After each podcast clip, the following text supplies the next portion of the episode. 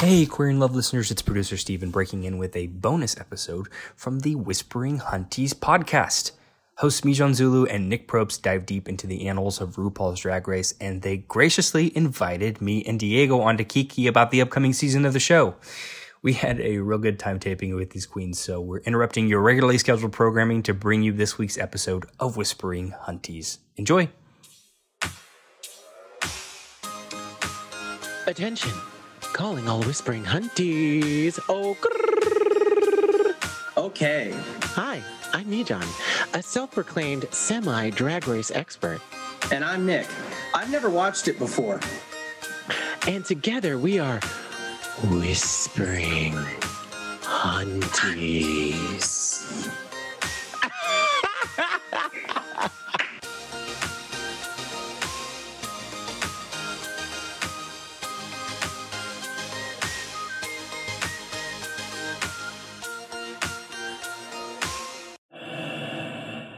Welcome back to Whispering Hunties Podcast. Hello, hello, welcome. Hope you're ready to whisper. Oh, hi, Nick. How are you today?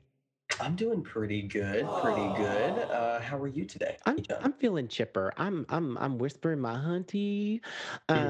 Yeah, my hunty won't stop whispering. Gotta get it looked at. This hasn't actually happened yet because we're recording this episode a little bit ahead of time, but technically Christmas just happened, so I must be real happy. Yeah. Oh, it's such a good Christmas in the future. So we're going to be taking a little break for the Christmas weekend, but we're giving you a fresh podcast nonetheless. Mm-hmm. And you know what? Speaking of love and Christmas time and happiness, I'm so glad that we have our guest today because it's one of those like kind of serendipitous experiences where you know you start a podcast and then you find out that someone's friend that you know is also podcasting, and then you come together to make a beautiful little podcast baby.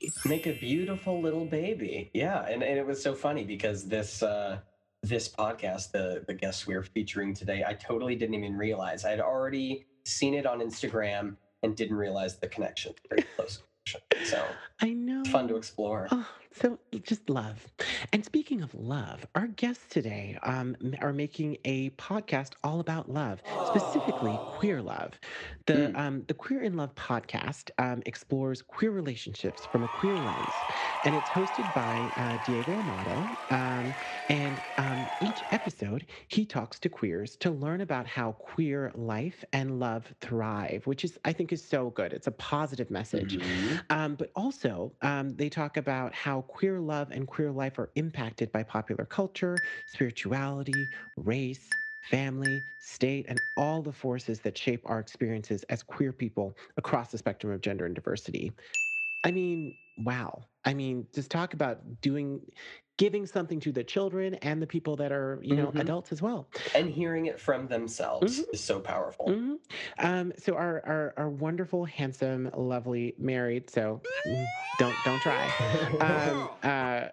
Host of the podcast, Diego, was actually as a performer, dancer, high school teacher, museum curator's assistant, performance artist briefly, and is now a behavioral scientist bouncing around from coast to coast to the Midwest and back again. He's a doctor, but not that type of doctor. And he's a researcher, a gentleman, shares two of Jujubee's three passions. And Lord, I'm telling you, it's not fried chicken because he's been a vegetarian for 15 years. Woo-woo. Holla for the vegetarians out there. I've been a vegetarian for about half that time, but one of these days I'll reach my 15 years. And the other guest that we have is Stephen Barker. Stephen is a marketing and communications director for a human services nonprofit organization in Chicago. He's an artist, graphic designer, writer, podcast producer. He's originally from Wichita, Kansas, just like me. And Stephen has called Chicago home for the past 12 years, even though he's rewatched every season of Drag Race during quarantine. He can't remember any of the contestants' names or identifying characteristics because, in his own words, he's a dumb binge. Okay. And that's okay. Hey, I get people confused in the episode I'm currently watching, so no shame there. Oh my God. Well, I just think it's so crazy that you literally were like sleeping on, you know, Stephen's couch like months ago or whatever. Yeah, in September when I went to Chicago. And yeah, I was sleeping on his couch. So. And now he's on our podcast. So apparently the next time we both travel, we're going to basically, I mean, definitely we're going to be trying to hang out with some of the people that we've met through this fantastic podcast. Oh, absolutely. And any other couches we sleep on in the future, we'll just have to get them on the podcast. So. Amazing.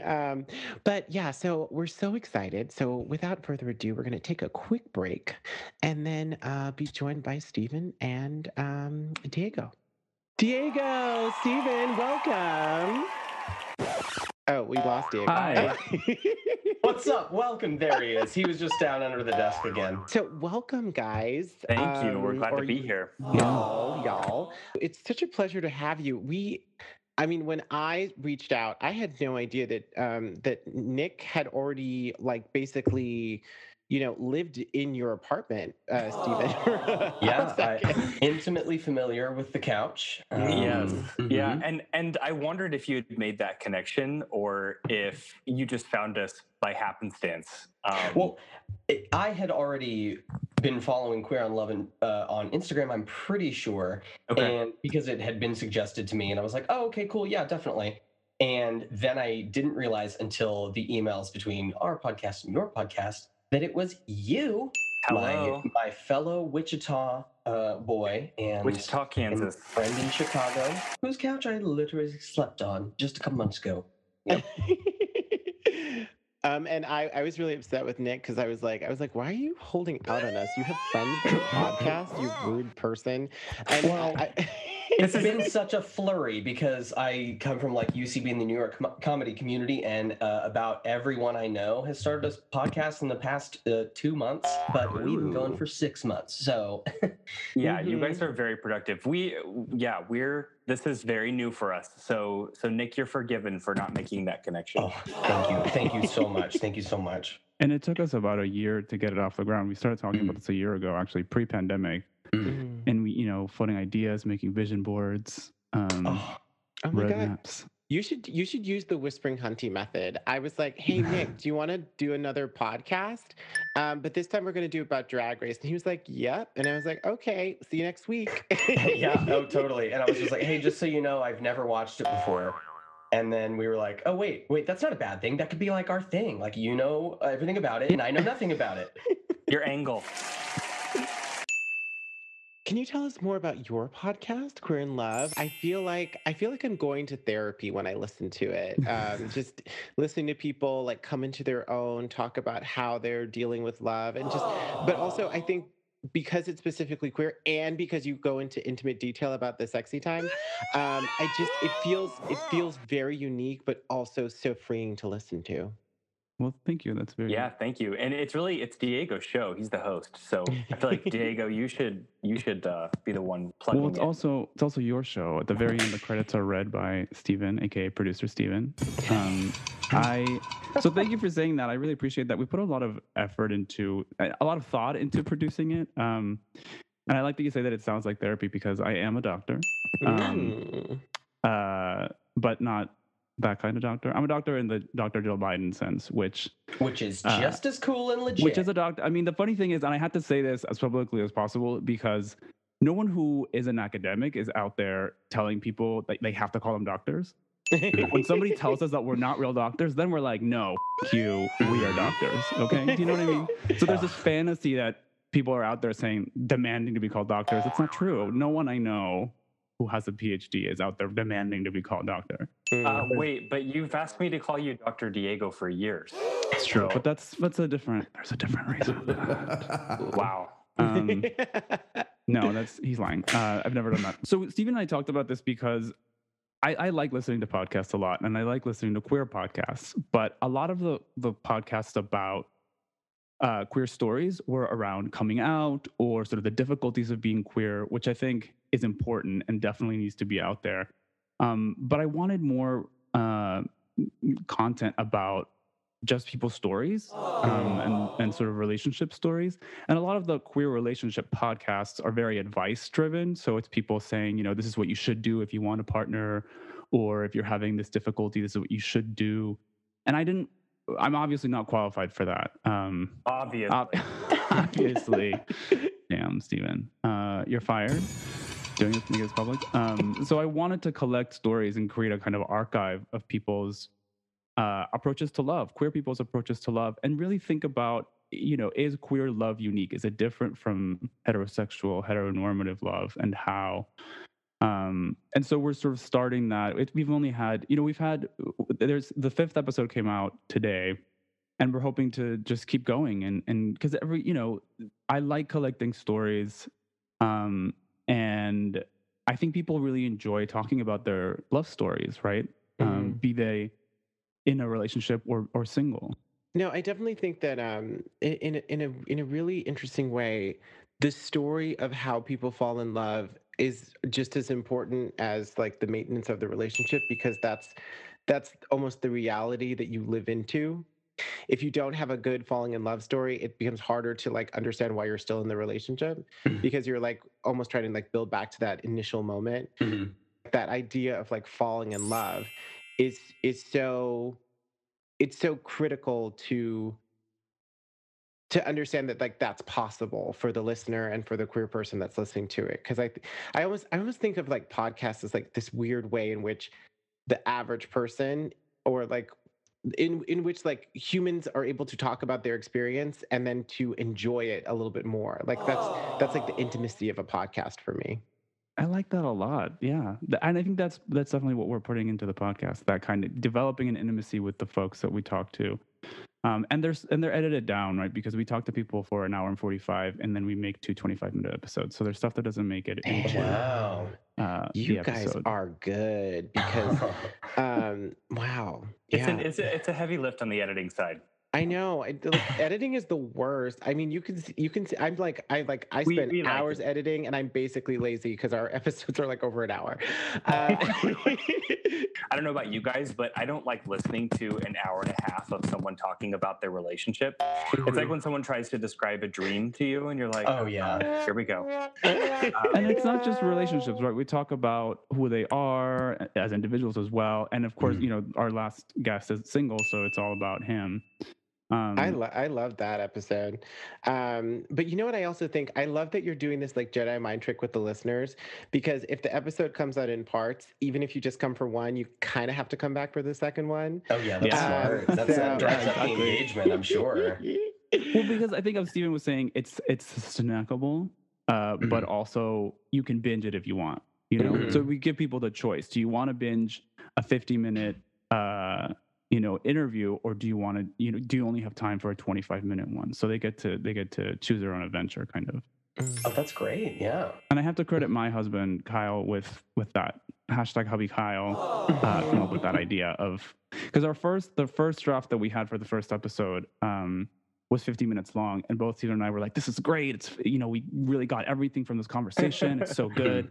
And then my husband listened to it and he's like, it's kind of long, and he liked it. He liked everything in it, but he said, why don't you break it up into two? Because then people can kind of choose. And then when I brought it to Stephen, he was like, that's actually genius. And so we kept it. Does he have a doctorate as well? No, but he actually, okay. He is in healthcare, but he's not a doctor. Oh, okay. Wow. Oh, that's so funny. So back to you two. So question. So are you both queer in love at this moment in time? We are. Queer in love, and we're like I'm like an old maid of queer love. I know, right? If you date for more than a year, you're basically like an old married couple in the queer world. Yeah. I've been with my husband for almost 15 years. So wow. 15 years. Is this a Midwest thing? Sorry. I kind of think it is, honestly. Yeah. I was like in my early 20s in a quest for a monogamous. I had the shade rattle there. Yeah. Oh, so I think growing up in the Midwest, we're definitely conditioned to see traditionalism. So even if we come out, when we come out as queer, that we still will like subscribe to the heteronormativity and traditionalism. You should come on our podcast, Nick. Well, I'd love to. Are you queer in love? You and Kyle. Oh yeah, my Kyle. Yeah, I too have a Kyle, but we're not married, so I can't do hashtag hubby Kyle. And also Mijon, you should also. I'll do a singles episode. Yeah. Yeah. And I've been with my husband for 8 years now. I'm telling you, this is a Midwestern thing, because Nick met his fiance in where was it in Wichita? Well, we didn't meet until, we interacted in person one time about a few weeks before I moved out here, which was 8 years ago. And then we just were talking after that online. We found each other like within a month after I'd moved. And I was like, oh, yeah, it's that guy that I made laugh at Express at the mall. Okay, but my question was, where did you meet him? Did you meet him on the East Coast, or did you meet him not on the East Coast? We met in Kansas one time. And exactly. Then exactly. What? Thank you. Point made.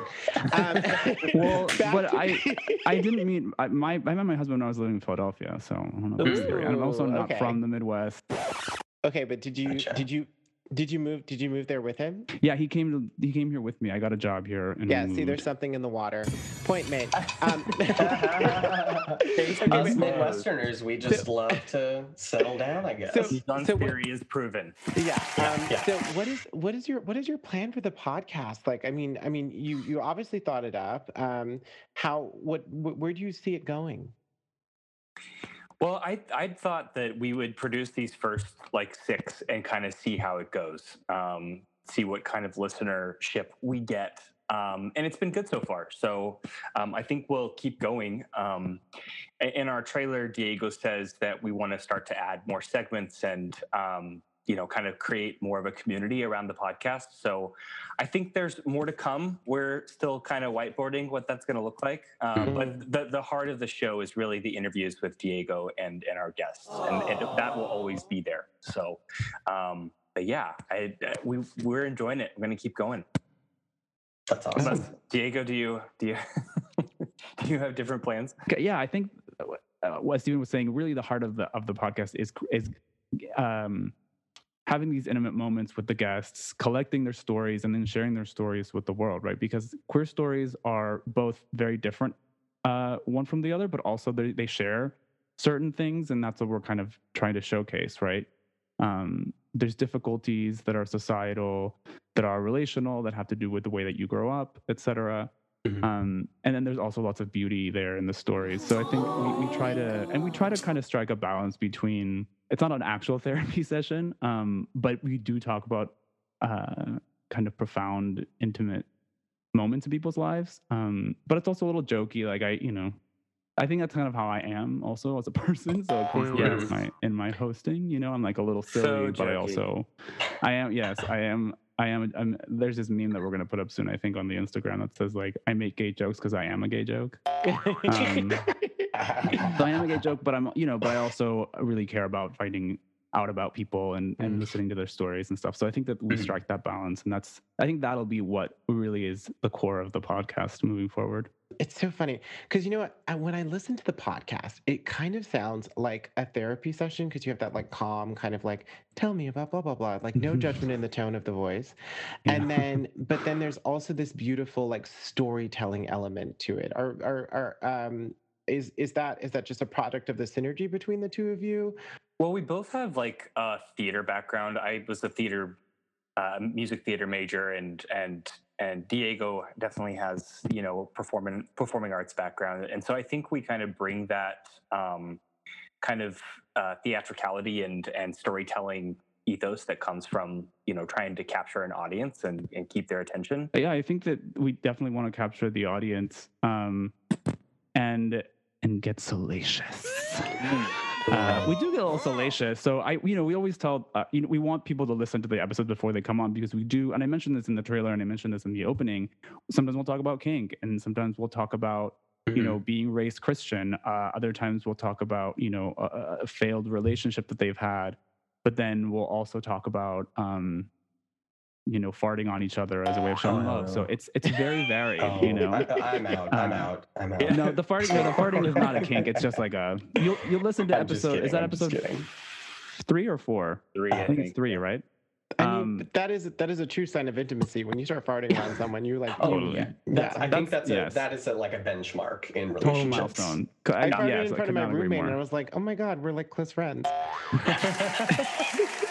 Well, and everyone, get into Queer in Love podcast. Give it a listen. I mean, you'll come for one episode and then you'll literally have to stay, or else you won't hear the end of the story. They're just snackable 25-minute episodes, so no reason not to. Yeah, I'm just like us. Ooh, we are all snackable. 25 minutes long. Yeah. No, that's a good length. That is not a good length. I need a good hour if you add proper foreplay. I'm just saying. Did you know there's the stats for regular sexual interaction? I think this is mostly for straight men, but they're like paltry. It's really. Oh yeah, it's like it's just in and out. You know. Yeah. 25 minutes is success. That is not, it's a snack. It's a snack. It's a snackable. It's a snackable. That is not queer love. But anyway, you need a Lunchable. At least. Yes.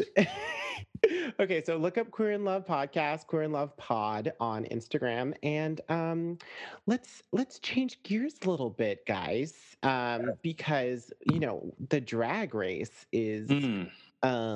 Is happening, and you live in Chicago, right? Yes, yeah.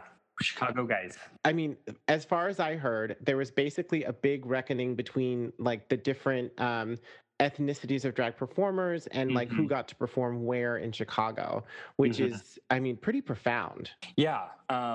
This summer there was some really just kind of like big milestone moments, I think, in the Chicago drag scene. I attended some of the protests where some of the drag performers were speaking, but we went together. And, some of my favorite Chicago drag queens are, the women, the girls of color. How would you say that for a drag queen? Black Girl Magic. They're black. Black Girl Magic. Yes. So the Vixen has this show, Black Girl Magic, which is great, and it went digital. But I think one of the big things that happened, and I think what Stephen was saying too about the protest was really powerful. Shea was really there's this video that went viral of Shea speaking at this rally in Boystown. Because Boystown 2 has that, and we talk about this that we just released from our podcast. It's a very white space. There's been a lot of instances of racism that have happened in Boystown, white gay men specifically. And so having the rally in Boystown at a time when people were protesting police violence, racist police violence, anti-Black violence, and sort of making it about, making it local was really crucial. And I think that was really powerful. And then the reckoning happened because I think, as you were saying, Mijon, it was about where queens could perform, but also how queens, especially new queens and new Black queens, how they were being treated by the kind of more established drag queens, specifically T-Rex, who has been a drag kind of doyenne, for, I don't even know, like 15 years or something. Maybe at least as long as I've lived in Chicago. Yeah. Yeah. So maybe 15 years or so. And T-Rex now kind of has taken a huge step back because there was a town hall, and T-Rex did not react well. He was looking at her phone the whole time, just like totally checked out. There wasn't a good engagement with the very valid points that the Black drag community was making. I watched some of that, and I think that like part of it it was a lot coming at this one person at once. So I do understand that like there must have been a lot to process there, but I do think it was nice to see that like T-Rex at least was like, okay, let me step aside and kind of like give space. And that's what I mean about like passing the mic. It's almost like sometimes in order to level the playing field, you kind of do have to say, I'm not going to take every opportunity to be in control. You have to give up that power. And that's hard. But it was also a reckoning, I think, with the bars, and these spaces where you encounter drag performance. It's just calling out every bar, and there was just a lot. There was a lot of that too. Well, in bars, there was always reports of bars. Like there was this one, I can't remember the name of it now. I forgot. I've stricken it from my memory. Although I also never went there. But it was a bar in Boystown, and apparently the manager once said, don't play any hip hop or R&B because then we'll get Black customers and we don't want. Right. I remember hearing something about that. or relegating Black queens or hip hop music only to a night that was hosted by a Black queen. Night. Yeah, one of the employees sort of blew a whistle on that. Yeah, yeah, and they would only let it happen. And it's like, that's part of the bad. That's a bad part of the plot of Hairspray. Like, that's the villain. That's the villain storyline. Bringing it back to musical theater. Yeah. And also, like, we have a really cool organization on Halsted, where Boystown is. It's the Center on Halsted, which, you know, a lot of, like, Black youth have kind of, you know, it's a safe space for them to be. And I remember working in Boystown years ago and people complaining about how, you know, oh, it brought too many of these kids from the South Side around to Halsted, and you know, they're crowding and gathering on the street, and I don't feel safe. And so I just think, you know, it was like way past due for this neighborhood to like get shaken up. And so that was just a really cool thing to see. I hosted it has lasting power. And by the way, it's not supposed to be Boystown anymore. It's North Halsted, NoHa. What the hell? I heard like Queer Town was another. Well, that's not settled yet. Like who? Rainbow Town. Can we just at least keep it like closer to the original name? I mean, I can understand giving up the, like, you know, Hose Town, maybe the genderedness of the Boys Town. Could be Hose Town. But I mean, so for anyone that has not been to Chicago, Boys Town is in the northern part of the city. Northern Chicago, I guess, is more traditionally seen as like a more affluent part of Chicago, and it's both very freeing to have a Boys Town, because it literally feels like you're in this like small town within Chicago that's very queer, but then at the same time, like, if you compare Boys Town to other gay establishments elsewhere, it feels like it's like outside of Boys Town, they're kind of like hidden. Like there's some gay bar in the middle of Chicago that like the windows are like blacked out. And I was like, ooh, that's a little scary. And whereas like in Boys Town, it just feels like there's like bar after bar after bar after bar. So you just feel like it's almost like going to Fire Island, but it's like in your city. But it's like a street instead of a boardwalk. Yeah. Multiple streets. Yeah. And we, again, check out Queer in Love, episode 5. We do talk about this. With Chicago, I mean, I think Stephen and I both really like Chicago. It's a great city. We do want to see more Chicago queens win RuPaul's Drag Race. Oh my God. Okay, let's transition again back to more Drag Race. We're going to play a little game because we want to see who you know, because we've been having a lot of trouble figuring out who the hell these new queens are. So the game is called Who Them. And are you familiar with Who Weekly at all? I'm familiar with your game because I listen to your podcast. Oh, thank you. So in life, we have who's and we have thems, and thems are people that we know. So we know Diego from, you know, the Queer in Love podcast. We know Stephen as the producer. I mean, these people are celebrities. So you guys are thems, okay? Now, some people like who would be like, oh, what did they do? Do they even have a podcast? Like, I don't know. So that's a who. They live in Whoville. They live in Whoville, okay? And it's not even Christmas. With everybody else we don't know. Okay, so we're gonna take a look to see who we know from the newest season, the newest upcoming season, or at least one of the two of Drag Race. Denali. Them. She's. I mean, she's an Alaskan queen, but apparently she is in Chicago. Yeah. Have you been? Have you watched? Have you consumed? Yeah, she's like known as a dancer, very much like a performer. So Denali. Oh wow. Yeah. No, we know her. We know Denali. Okay, she's an artiste. Interesting. Elliot with 2 T's. Who? Bring back my. See, that's what we're kind of getting with her. Oh, that's the one from Vegas, right? I think we saw the a Vegas queen. Yeah, I saw that Meet the Queens. She just looked like a deer in the headlights in the promos. Enough about. You know what? Here's the thing. She definitely is going to give you a little bit of Southern charm, even though she's from Vegas, and I think that's going to be like a little breath of fresh air. We don't always get enough of the South, and I mean Heidi brought it, but like there's just something about Southern charm. Yeah, Southern is one thing. Southwest is another thing. Southwest is like that's like Shade rattle. Strip malls and gambling and, you know, and slot machines. Yeah, I'm surprised I didn't see like a turquoise pendant anywhere. Wow. Oh, she is a white woman in the desert. So, yeah. So she's going to do something with turquoise at some point. Yeah. They love that. No, but I'll hold out my judgment for Elliot with two C's. Yeah, no, same. I love this look.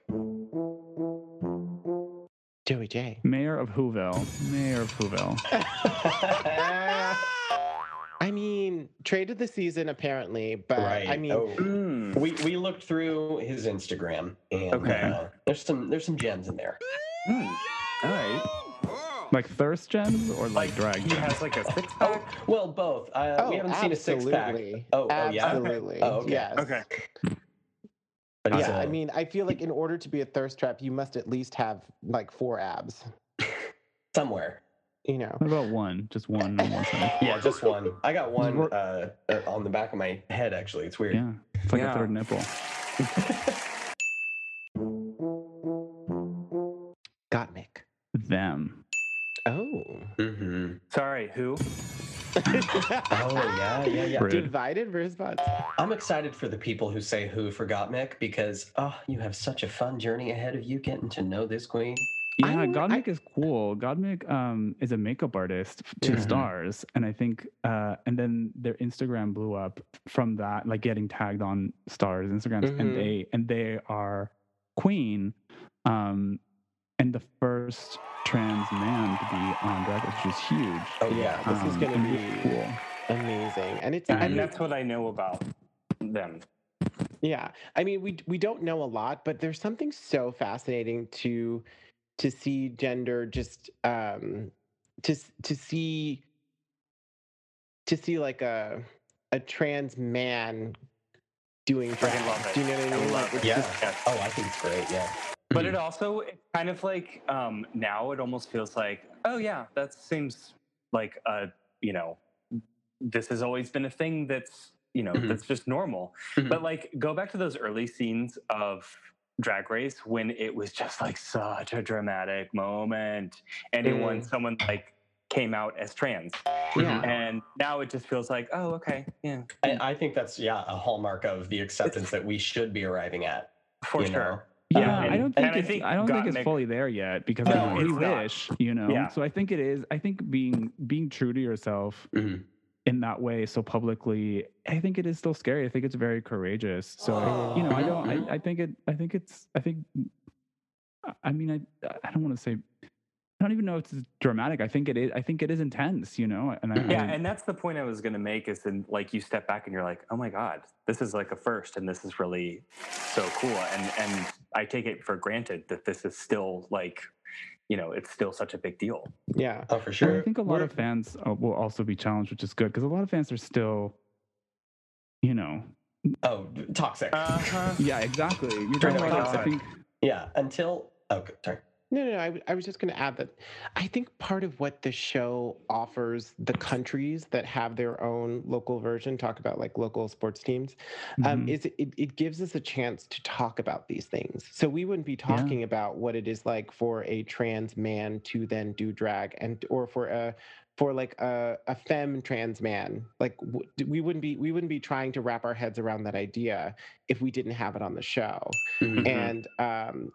But when we watched Drag Race Holland, what we found was it was like years behind our show. And we feel like our show is like needs to catch up. Like they were having trouble even wrapping their heads around what transgender means or what non-binary means. In Holland? And there are two non-binary queens in the Holland cast. And it was really gross to see the judges on. They do have spoilers. They had a like half and half look, and the judges were like insisting that it had to be half man, half woman. And so some of the non-binary queens were saying, "Well, I really don't like that," and I'm so proud of them because they didn't stick to that. Yeah, they still pushed the boundary, even though the judges had a bit of backward views on it. Yeah. Kahmora Hall. Them. Hometown queen. Are the Halls famous in Chicago? Yeah. These are hometown queens. I mean, are there like 50 halls? Well, it's like, you know, O'Hara, Bevington, Excelsior, you know, every house has so many. Iman, blah, blah, blah. Yeah, no, Kahmora's been around for a minute. Yeah, I'm interested to see how she'll do on the show. Is she Jaida Essence Hall's drag daughter or drag sister? I think sister. I don't know what the pecking order is, but yeah, they're related. The house hierarchies, I can't. I don't have the bandwidth for that. Well, more than hierarchy, think of it as genealogy. Yeah. There you go. Sorry. Yeah. You know what I would love? If you know anyone that has the family tree, please let us know, because we need to find out who all the other halls are, because they all look amazing. I'm sure there's an infographic somewhere. I would love to have that on a poster and put it on my wall. Mm-hmm. Oh, we could make $1 million bucks. Okay, coming soon. Whispering Hunties research. Drag genealogy posters. I could put my research. The House of Hall. I have my research abilities to work. Yes, please. Do some archival research. Thank you. I would love that, actually. Where's the grant for that? Kandy Muse. Them. Mm-hmm. Who? Oh, wow. You're the first who for Kandy Muse.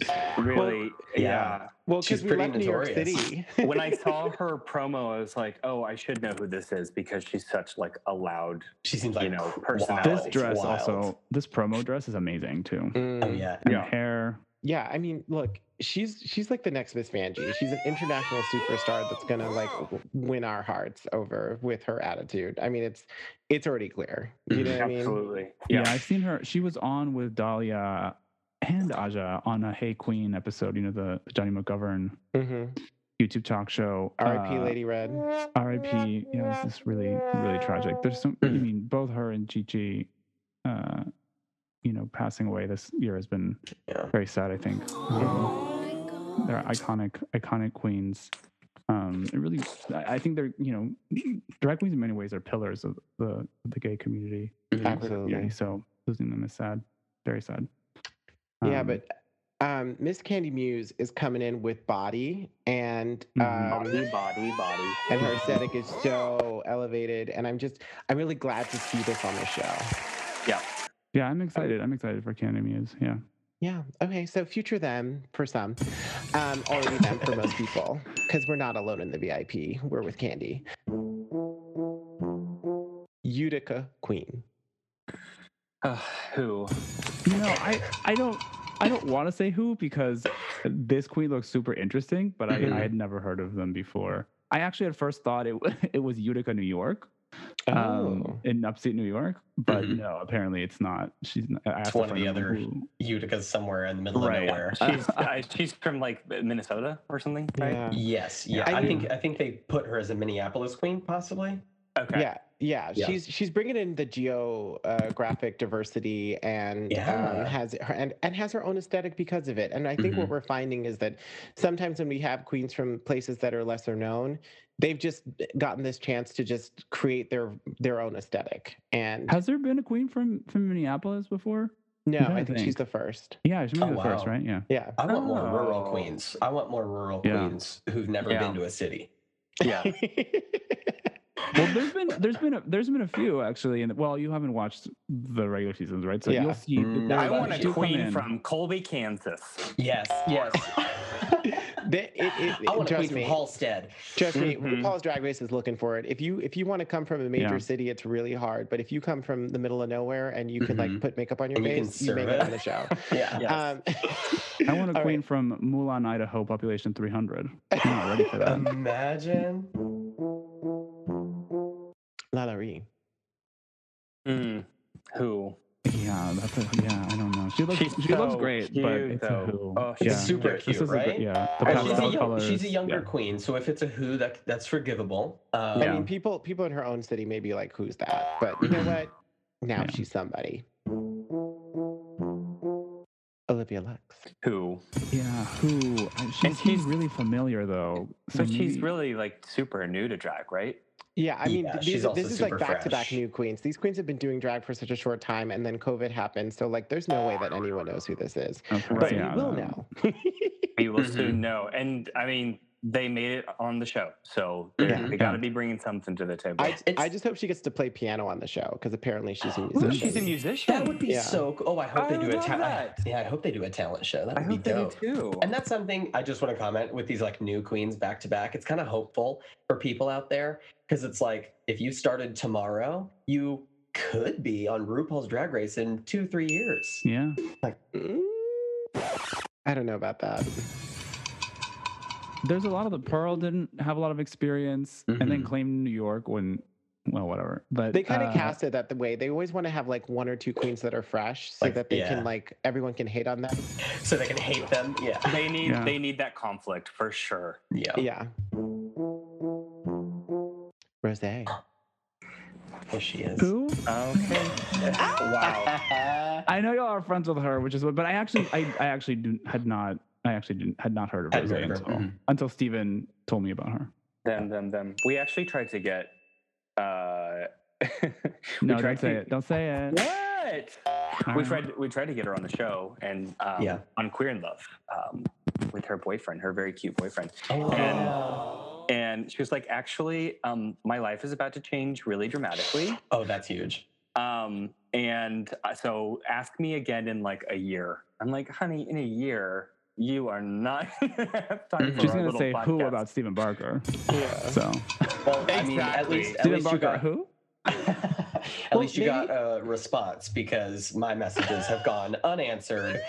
So that's okay. But I don't have Rosé until Rosé finally acknowledges that Nick is a human being. Right. Well, I don't have it. I didn't get a performance degree, so that's why we weren't as close when we were in school together. I feel like you definitely know Rosé better than me. Well, I don't know, because we were at school at the same time. We like went to the same parties, same friends, but we were never like close, you know what I mean? So yeah, that's all.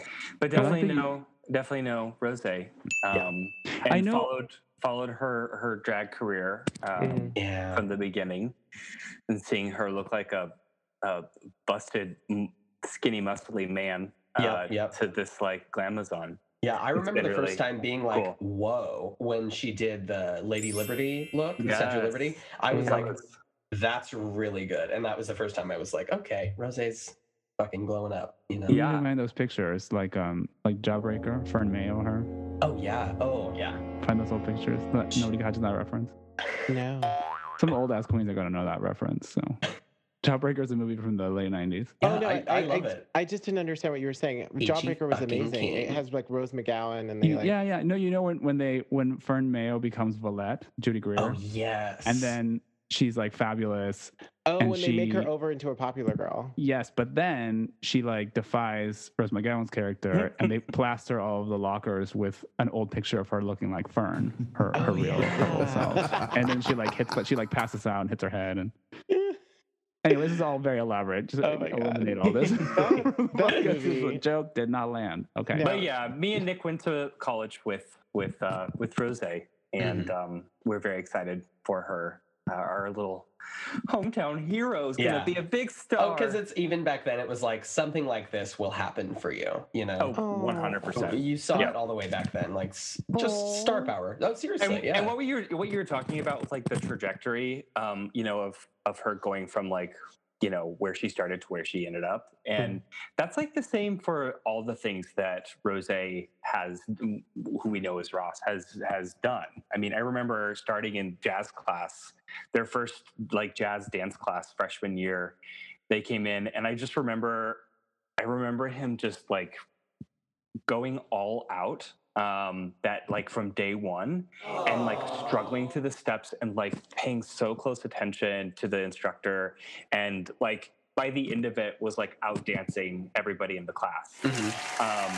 And just I've always seen that like determination from her. I keep saying I'm like interchanging the pronouns they, him, her. That's all pretty fluid. I think queens, it's fine because the character itself has its own gender and the person has it, you know, I mean, these things are not exclusive. You can say they. Yeah, they. Wait, but I want to see Steven do some jazz moves. That's what I want to see. Yeah. Then we'll post video of this. Oh my God, you have video? Please. Simone. Who? There's another one that I want to know, but I don't. I know that they're in the same house as Gigi Goode, I think. Yeah. House of Avalon. Yeah, she mentions that Gigi made that hair, which is amazing. That's kind of all I know about Simone, but I do want to know more for sure. Tamisha Iman. No. That's who. Yeah. I know, we gotta get kind of bad for her in the promos. I don't. It's just like, do you ever like see someone and like you like your like empathy alarms go off like immediately? Yeah. I kind of felt that way when I saw. I was like, because she's really experienced. Yes. Yeah. And that's all they let her talk about. Right. Yeah. And I was just Shade rattle. What kind of edit is this person gonna get? And I worry too, and I worry about people sending an experienced queen home first. I know. It's very like vivacious and pork chop. Mm-hmm. Let's not make assumptions about how she's gonna do. Totally. I think that she said that she's Lala Ree's drag mother. She's Lala Ree's drag mother, and I wonder, isn't Mercedes Diamond also an Iman? Mm. She's Mercedes Iman Diamond, so I don't know. Yeah, maybe they're also... Yeah, I don't... That's what I mean. So I feel like these Imans are like a big drag family from the South, you know, kind of like Andrews. So we shall see. But I know she's going to show up some people, so I'm not worried. Tina Burner. Who? I've heard that name, but I don't know anything about it. I don't know anything about her. Her Instagram, like, has been... like popped up in my discovery, and I remember like scrolling through, and that's so I guess who, yeah. This is a huge them for moi, so okay, yeah, take a bite out of all this juiciness. She's amazing, and she's been killing it in New York forever, and we just all love her, and I'm so sad that I could no longer, like, when the pandemic's over and when my favorite bars reopen, I'm so pissed that I can't go watch Tina Burner on like a Saturday afternoon, or go to like one of her drag brunches and just, I mean. I actually remembered that the first time I saw, because I'd heard about Tina Burner, the first time I saw her perform was at a drag brunch for my friend's boyfriend. Aww. And they it's so weird. So they were like, who in here is a drag queen out of drag at the thing? And then I got called out for being it. I don't know why. And I was like, I'm not. But then the guy that was actually a guy that I'd gone on a date with, and he had ghosted me, that was sitting in the corner. Oh my God. And so I had no idea that he did drag, but then, and what's so funny is we kept on running into each other for like years, and then we ended up finally like hooking up like a couple, like last year, actually. So, wow, yeah, nice. So I need to learn to say no to married men or just stupid men. But it was fun when we finally did. Okay, great. So now we know a little bit more about the queens. And we're going to take a quick break. And then we'll be back to talk about Drag Race Episode 4, Viva Glam.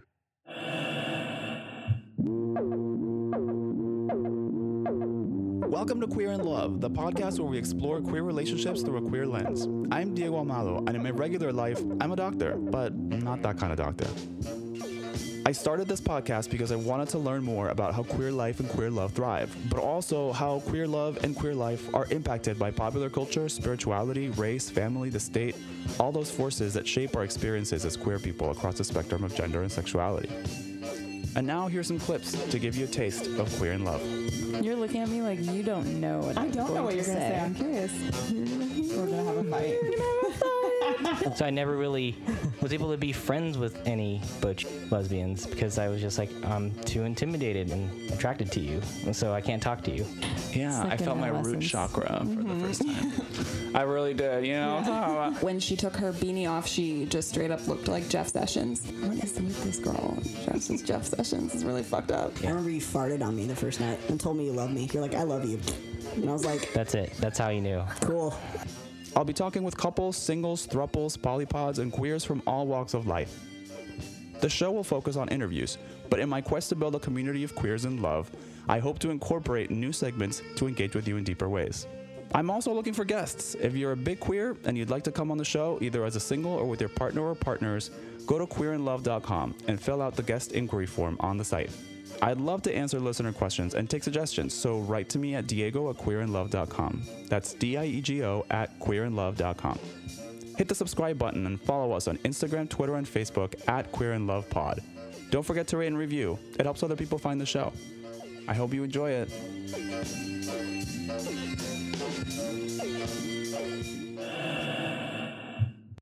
So Stephen and Diego, oh boy.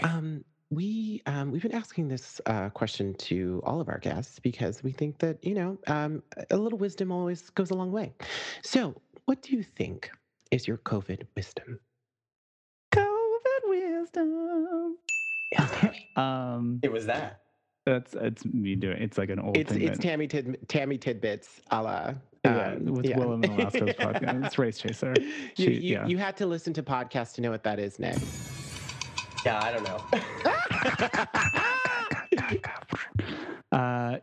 don't know. COVID wisdom. Yeah, I think before COVID, I don't think I tended to my interior life as much as I probably needed to. Like your digestive fauna. Yes, yeah. This is all about my intestines. I don't think that I was like checking in with myself as much as I should have been. And this has been a really good time for just like personal reflection and like, what are my priorities and like, what are my passions and what do I value? And that word value has really like resonated with me a lot. Especially when words like truth and fact are so just like they're just contentious words right now.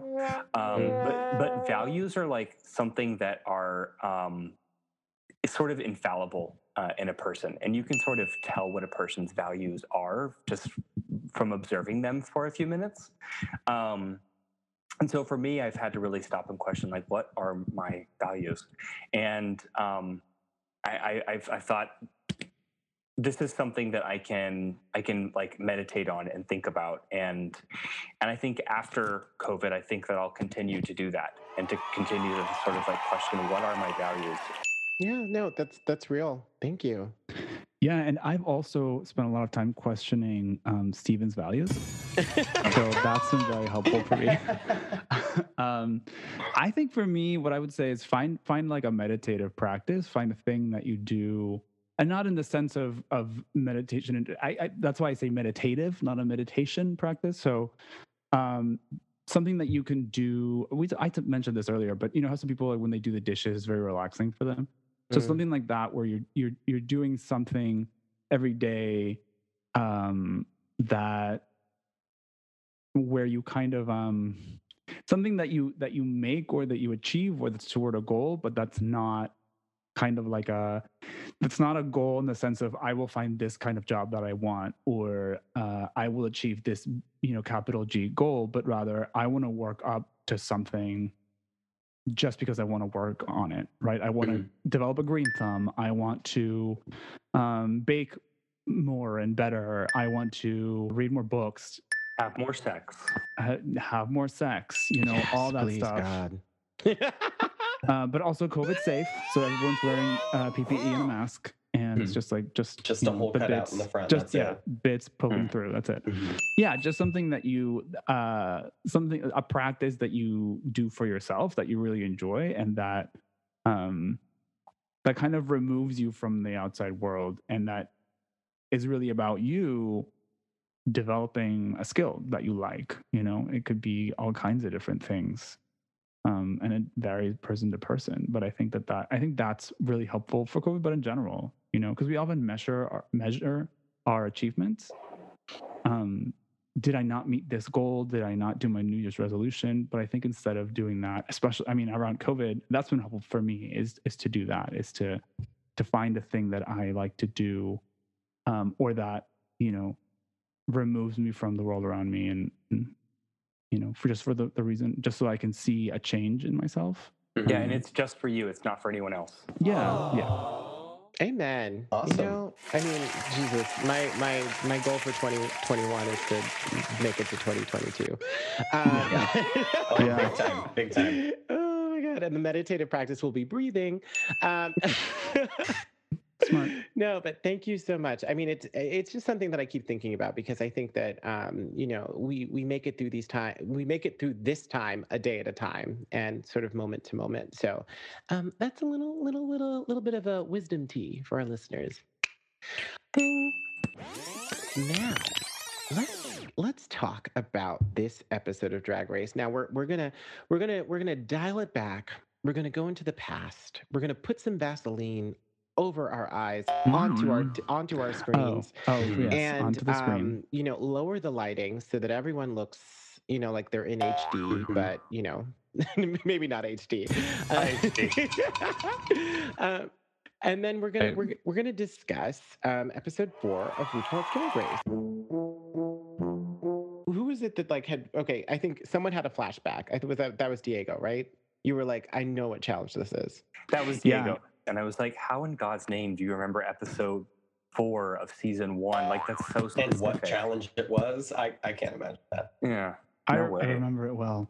Well, so I used to know, I watched every season up until season 10 at least twice, and rewatched lip syncs on YouTube and whatever. Mm-hmm. So yeah, I remember this challenge specifically because it's so emotional, right? When Ongina comes out. Oh. Yeah. Big time. Mm. Not gonna lie, this episode, I think, is when the show really became the show that we watch today, because this is a moment that you know, someone's sharing their personal story, and it becomes a healing moment from some of the queer trauma that people experience every day, and Rui rises to that moment with you know, a little snackable soundbite, and plays this kind of like motherly role. Oh, and yeah. I think that the moving element of it, you know, kind of made Ongina's career, and also kind of like made the show into its own thing, because up until this episode, it was like Project Runway, America's Next Top Model light. Yeah. You know? Yeah. I mean, when you watch that moment when Ongina breaks down, Merle is tearing up, Santino's tearing up. Yeah. Those are real tears on Merle's face. Yeah, oh, totally. Yeah. I was like, God bless that cameraman, because they caught every single one. Mm. You know? Mm-hmm. Yeah, it was an intense moment. And you know, it's 2000 when they recorded, 2009, 2008.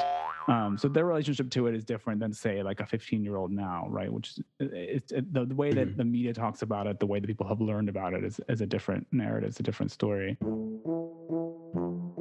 The way that Rue speaks, she's very soft. So Rue says, she speaks like, she's like, so now we're going to do this challenge. Mm-hmm. And I really, yeah. And now she's just like kind of threatening the queens all the time. Like, she's very just hurt, you know. She's like, and now we will go into the challenge. You know, it's very just announcerly and intense. And I think what you're saying about the motherly is that tone. She's sort of like, okay, girls, so, you know, we're going to do this challenge now. And she's very sort of soft, you know.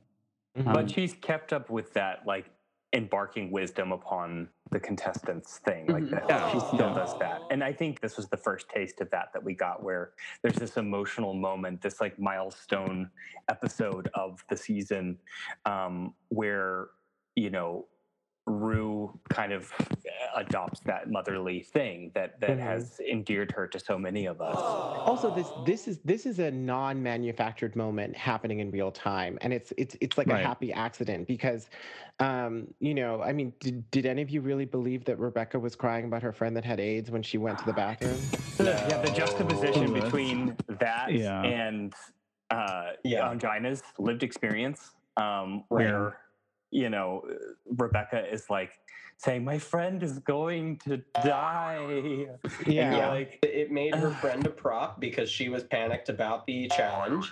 Yeah. But when in the end, it's actually like rewarding, not to say that trauma is rewarding, but you actually see Ongina get through the challenge, crush it, win, and then reveal this. Well, that was the authenticity, right? Because she already won. So there was nothing to lose. She didn't have to say that.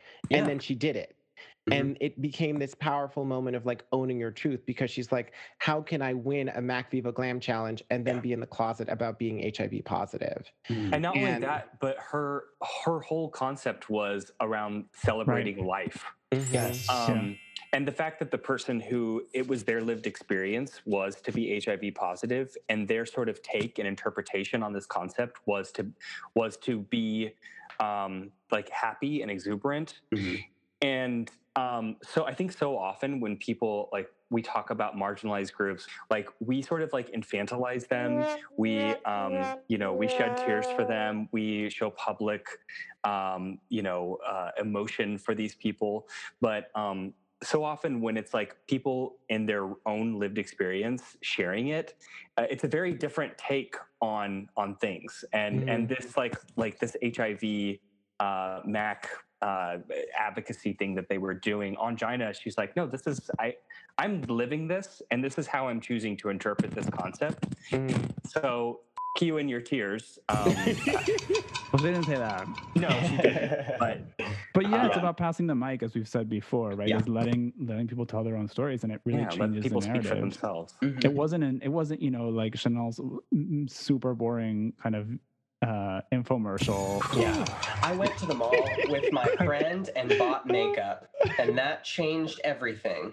That little bit of makeup is how I started my career as a makeup artist, and then my successful. Yeah. She taught me how to do Sharpie eyebrows. And thank you for coming to my TED Talk. Oh, it was such a TED Talk. Yeah. Oh my God. TED Talks are focused, and they get to the point. That was a lecture. Yeah. Wow. She wanted to do a TED Talk. Yeah. Can we just call out BB for being like the low-key winner of almost every challenge up until now? Yeah. Do you know what I mean? Even when she's not winning, she's still winning.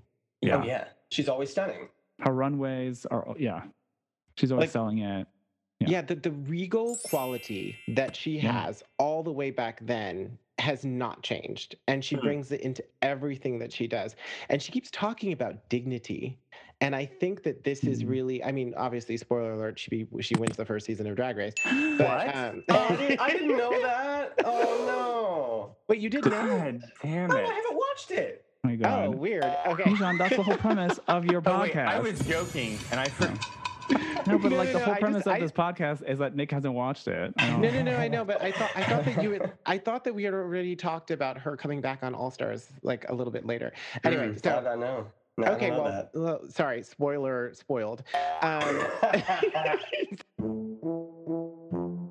don't know if you guys know this, but they didn't have Untucked for this season. Right. They had something called RuPaul's Drag Race Under the Hood, and it was basically like it would start with like RuPaul in a Barbie version of RuPaul, and then they would show like little snippets of them backstage. And I think that Under the Hood kind of took off, and they were like, "Oh, we should make this into its own thing." So that's where Untucked came from.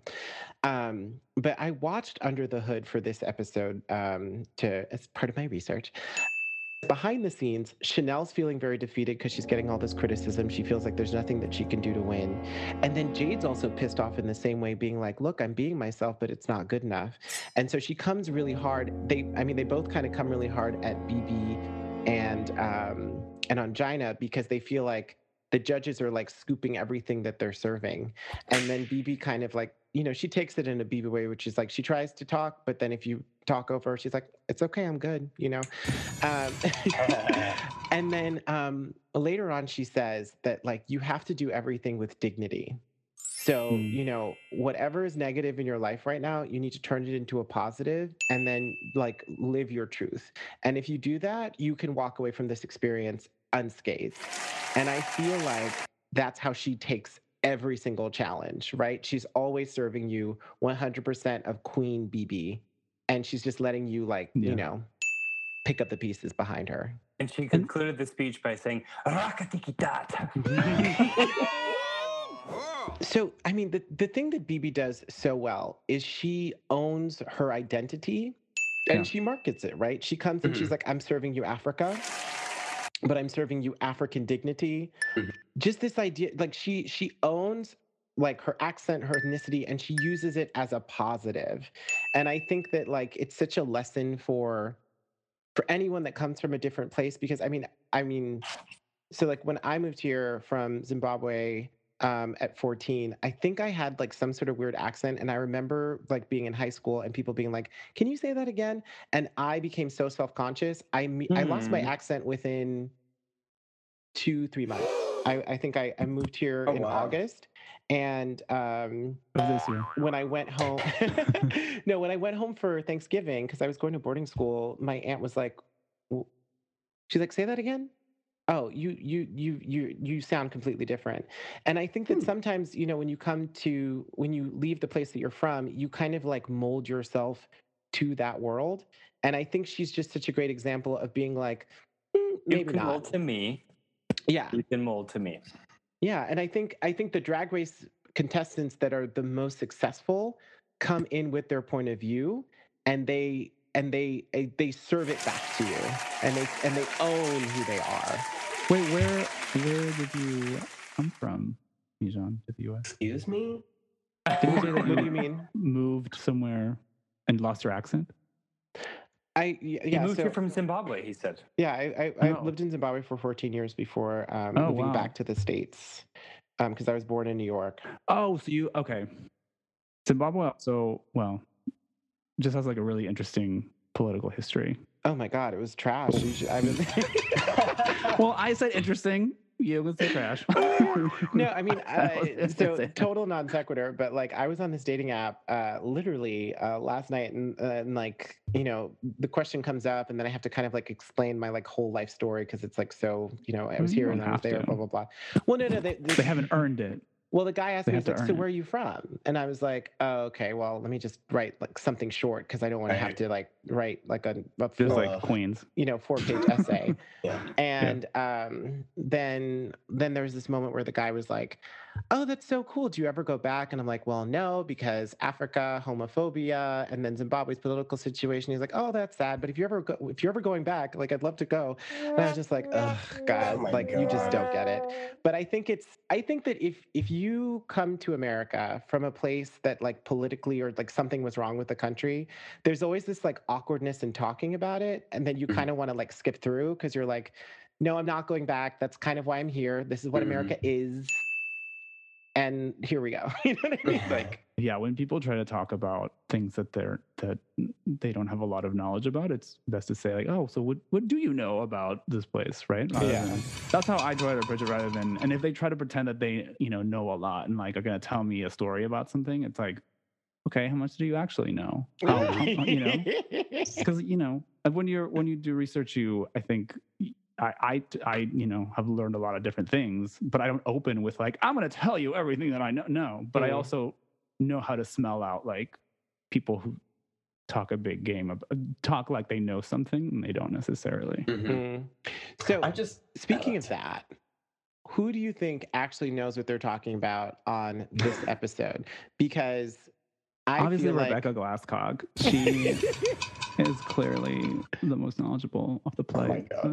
Well, I mean, because everyone's sniffing out this like lack of realness. Do you know what I mean? And I'm wondering what that is, because it becomes very hard to believe someone when literally everyone around them is like, she's fake.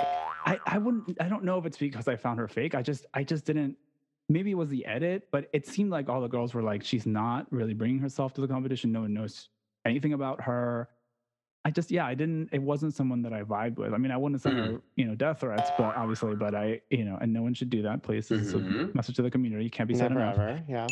But yeah, I just was not into it, you know? I just always felt like she didn't want to be a drag queen watching the show. And I think maybe that's what they're sniffing out, is like, what is her motive for even doing this? Is this an art form that she cares about? I don't know. I think Rebecca, I don't think she had the full on skill set for what the show was asking. Because I almost feel like the look that she had for Viva Glam when she was wearing jeans, I was like, when was the last time you saw RuPaul's Drag Race contestant wear some jeans from the store in anything?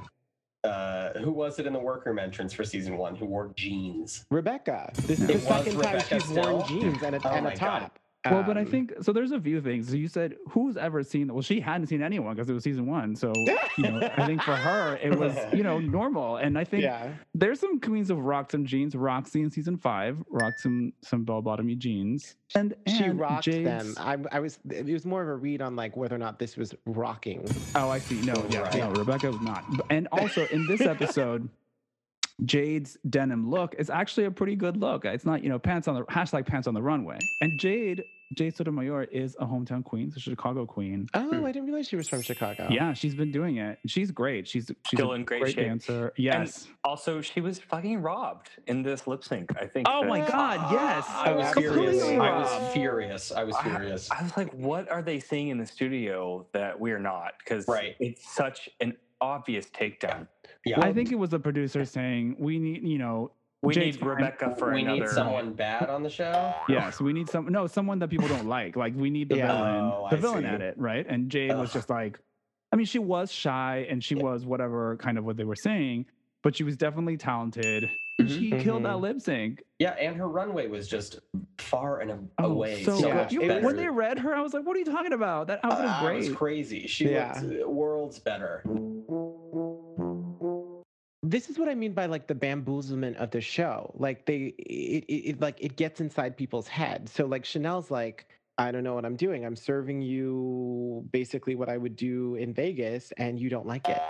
And I think it's because they're producing the story, right? And Jade just wasn't giving enough story. This is a prime example of you're not giving us enough in the interview chair. You're not crying. No one's talking about you in a positive or negative way. Like, you have to go. Do you know what I mean? There's some eliminations on RuPaul's Drag Race where it's like, you're just not enough of a TV character to stay on this show.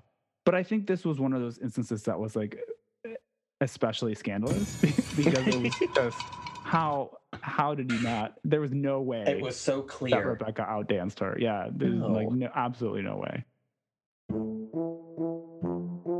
One thing I think we need to absolutely talk about is Rue's suits in this season, up until season 3 and 4. It's just too bad. Yeah, the H&M suits. Those are rough. Were they H&M? Boxy. Well, they look like it. Like thin, boxy, and shapeless. I think it was JCPenney, actually. Yeah, just doing no favors. Yeah. But I think the colors are too pastel for JCPenney. That's why I'm guessing H&M, but I could be wrong. Okay. We should look that up. Well, they were made by Interior Illusions. That's well, here's the thing. They were not custom made. And I think that when Rue makes the transition from off the rack to custom made, her suit game just transforms. Well, that's true for everyone, if anyone can afford it, obviously. Once she got that fracking money, she was like, custom suit. There it is. Now I can buy Macy's suits. Oh, my God. So if you compare, like, where drag was from this TV show at that moment in time, that little snippet from 2009. What do you think is like changed, or how does this inform you about where drag is now in 2020? It is part of the cultural zeitgeist now. Maybe it's just from my vantage point as like a consumer of like all things gay, queer culture. You know, at the time you could tell like, not that they were second guessing themselves or lacked any confidence, but it's like performers present themselves in a different way when they know that what they're putting out in the world is going to gain mass appeal and get a huge audience versus like someone who's like, I'm just doing this like offbeat cable show that people may or may not see. And that really comes out, I think, from the contestants and from the judges too. And so now it's just like, it's just, you know, it's this mountain, it's this huge beast of a franchise and it's, you know, and it shows. Trixie has, I think it was in an episode, but she says something like, now all the entrances are, you know, stomp, stomp, stomp, rehearsed catchphrase and pose, you know, as opposed to just like, oh, hi everyone, this is who I am. Right. Yeah, and the way that they interact with Rue is totally different. Like in the first couple of seasons, they're just like, "Oh, it's just RuPaul," and like he's great, he's cool, you know, we're down with this. But it's not like now they're like kind of scared, and he also because again, it's part of the booming voice now that Rue has. That's just what like, God. Right? Yeah, the hosting the hosting has evolved for your life. Yeah, life. Willem once called him like the Sphinx in that. And when there's this tweet, you know, when when Valentina wouldn't take off her mask. And she says, like, oh, good for you for, I don't know what she said, like standing up to the Sphinx or something like that. And, you know, it really kind of, I think it's a really good metaphor for Rue's persona on the show, because the Sphinx is like threatening, beautiful, mysterious, mythical, you know, in riddles. Speaks in riddles, you know, is half lion and has wings. Yeah. I've always thought that about RuPaul. Totally. Half lion. Yeah, so that's kind of like, you know, it's that kind of like magical, but like very distant kind of coldness, but also like very engaging, very like enrapturing. And I think in the early seasons, like in this episode, you see her just being like, hey, we're just hanging out, you know, and the credits roll, and the credits are RuPaul just being really silly to the camera, which is really cute. Yeah, bring that back. That's all gone, right? Yeah. I don't know if it's better or worse. It's just different. And so the whole show is different. And as the budget has gone up for production, it's also gone up for the queens. Like the queens, you know, if you listen to the interviews that they do, they're always saying like, I went deep into debt to get my gowns ready, you know, to come to the show. And I don't know if you noticed, but like this episode is the largest wig that RuPaul has worn on this season thus far. Oh, that look also gorgeous. The windswept hair. Yeah, I mean, she looks amazing, but it's like, specifically like that hair is the largest RuPaul's hair has been all season. Whereas like now there must be like 50 wigs in one of RuPaul's wigs. Oh, you know? She has like Lady Bunny hair. Yeah, figuring out. Well, it's styled very differently, but yeah, that size. Yeah, huge. Yeah, no, I agree. I just think that when we look back on season one of Drag Race, we really see that, like, for the contestants, they treat it as if it's like one of the avenues that they're going to take along their journey. When Jade leaves, she's like, I'm still going to go after my dreams, blah, blah, blah. And I was like, what are those dreams in 2009 for a drag queen? Like, what are those? Where are the venues that you're going to take this, right? Whereas, like, nowadays, if you get kicked off first, some of these queens walk off and be like, winning was getting on the show. The respect for the show has changed dramatically, not just for Rue, but like the idea of like being in there, the excitement, the possibilities that are open. I mean, I think Jade, you know, it also depends on aspiration. Like, what is it? Jade has continued to do drag and she's fabulous, and you know, she's very famous here in Chicago, because who she is. Yeah.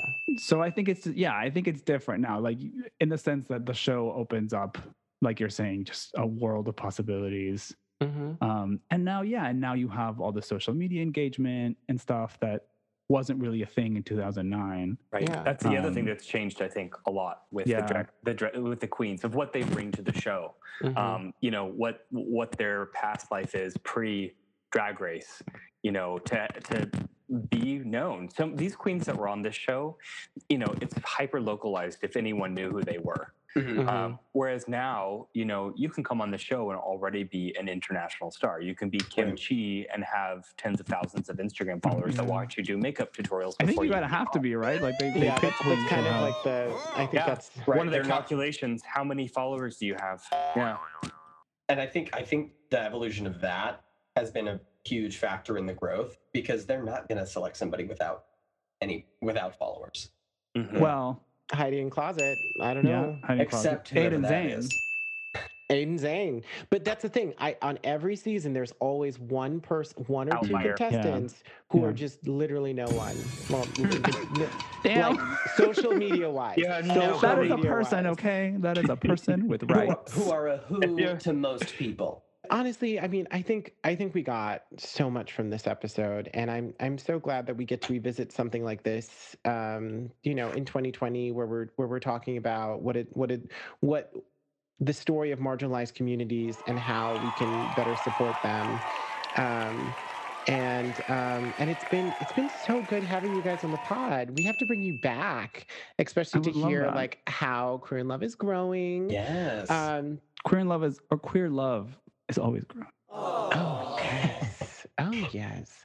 Best thing about it. I'm going to sign off. That was, you know, I can't say anything better or smarter than that. Was that your mic drop?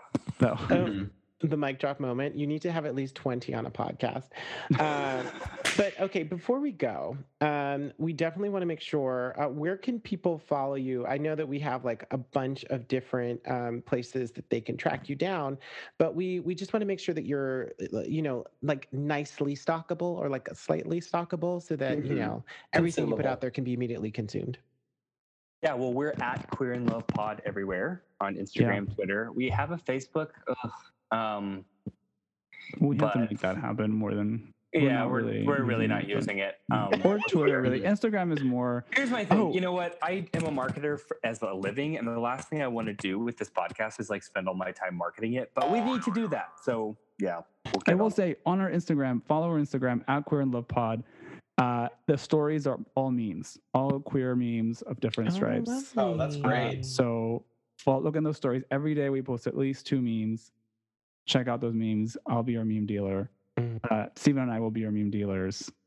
So by the way, these are not our memes that we're writing. We're stealing them from other people and not giving them credit. You're a curator of memes for the children. We're just passing the product, just like a dealer. So come for the pod, stay for the memes, or come for the memes and stay for the pod. Yeah. I mean, I came out of curiosity, but I stayed for wisdom. So thank you for that.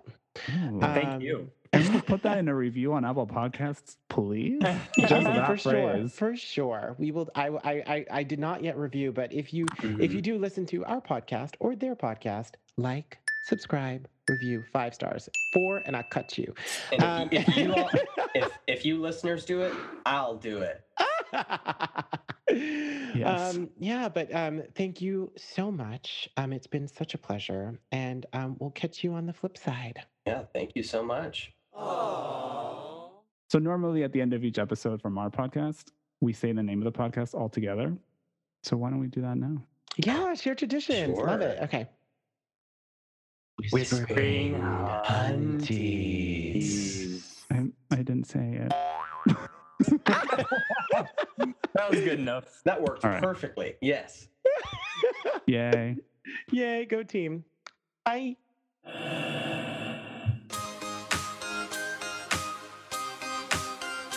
Whispering Hunties is not endorsed by World Wonder, GH1, Icon, Great Canada, or any of their subsidiaries. It is intended for entertainment and informational purposes only. RuPaul's Drag Race and Canada's Drag Race, and all names, pictures, and all uses of registered trademarks and/or copyrights of their respective copyright holders.